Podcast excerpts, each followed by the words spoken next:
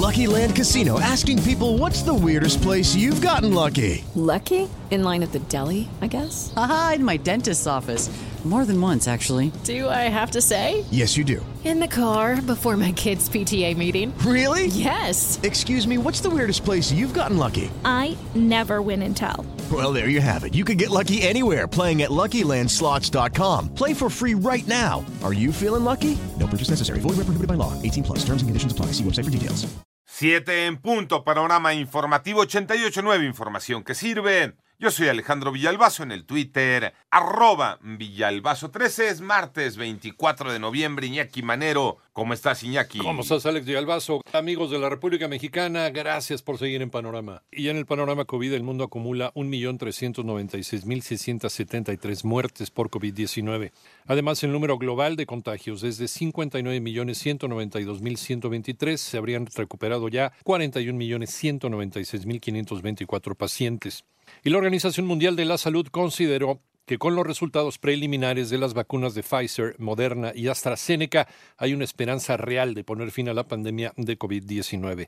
Vámonos con las cifras de la pandemia en México. Las tiene Mónica Barrera Moni. La Secretaría de Salud informó que ya son 1.049.358 casos confirmados de COVID en el país, es decir, más de 7.300 que se notificaron en las últimas 24 horas y 101.926 defunciones. Que la mayoría de esos casos, prácticamente la mitad de ellos, estamos hablando de un poco más de 7.000 y son 3.350 los que iniciaron con signos y síntomas hace dos semanas. No son personas que iniciaron con signos y síntomas ayer y hoy están saliendo positivos o por lo tanto representan un incremento de las últimas 24 horas. No, son personas que iniciaron con signos y síntomas hace dos semanas, hace tres semanas o inclusive muy pocas de ellas hace un mes. José Luis Salomía, director general de epidemiología, dijo que todavía se debe analizar la efectividad de las vacunas como las de AstraZeneca. En 889 Noticias, Mónica Barrera. En el panorama nacional, autoridades federales lograron detener a Roberto González Montes, alias el 32 o El Mudo,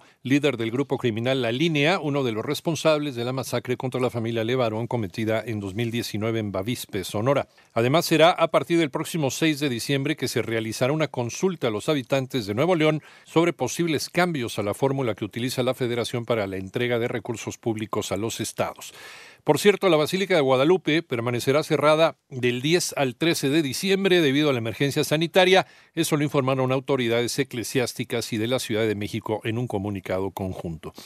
Y el Instituto Nacional de Transparencia, Acceso a la Información y Protección de Datos Personales informó esta mañana que Petróleos Mexicanos debe dar a conocer el número de trabajadores que resultaron heridos o perdieron la vida al combatir el robo de combustible del primero de enero de 2019 al 18 de septiembre de 2020. Claudia Sheinbaum, jefa de gobierno de Ciudad de México, reiteró que tiene el compromiso de erradicar la violencia de género contra la mujer.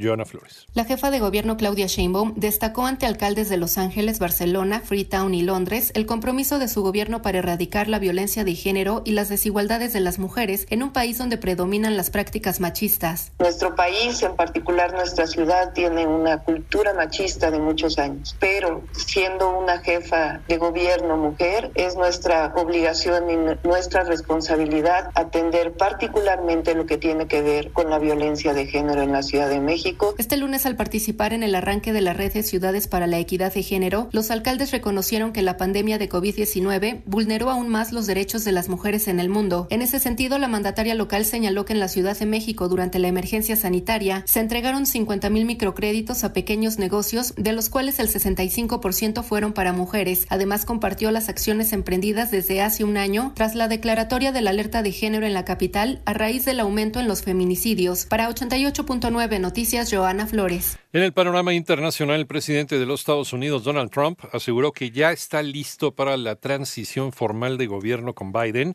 y agregó que ha ordenado a su equipo iniciar los protocolos. Sin embargo, dice que continuará en su lucha por aclarar la elección. En tanto, el presidente electo de los Estados Unidos, Joe Biden, anunció que eligió al cubano-americano Alejandro Mayorkas para dirigir el Departamento de Seguridad Interior, por lo que sería el primer latino nominado para este cargo. El Congreso de Guatemala suspendió ayer la aprobación del presupuesto del país luego de que manifestantes incendiaran la sede del Parlamento y pidieran la renuncia del presidente conservador Alejandro Yamatei en protestas contra él el fin de semana.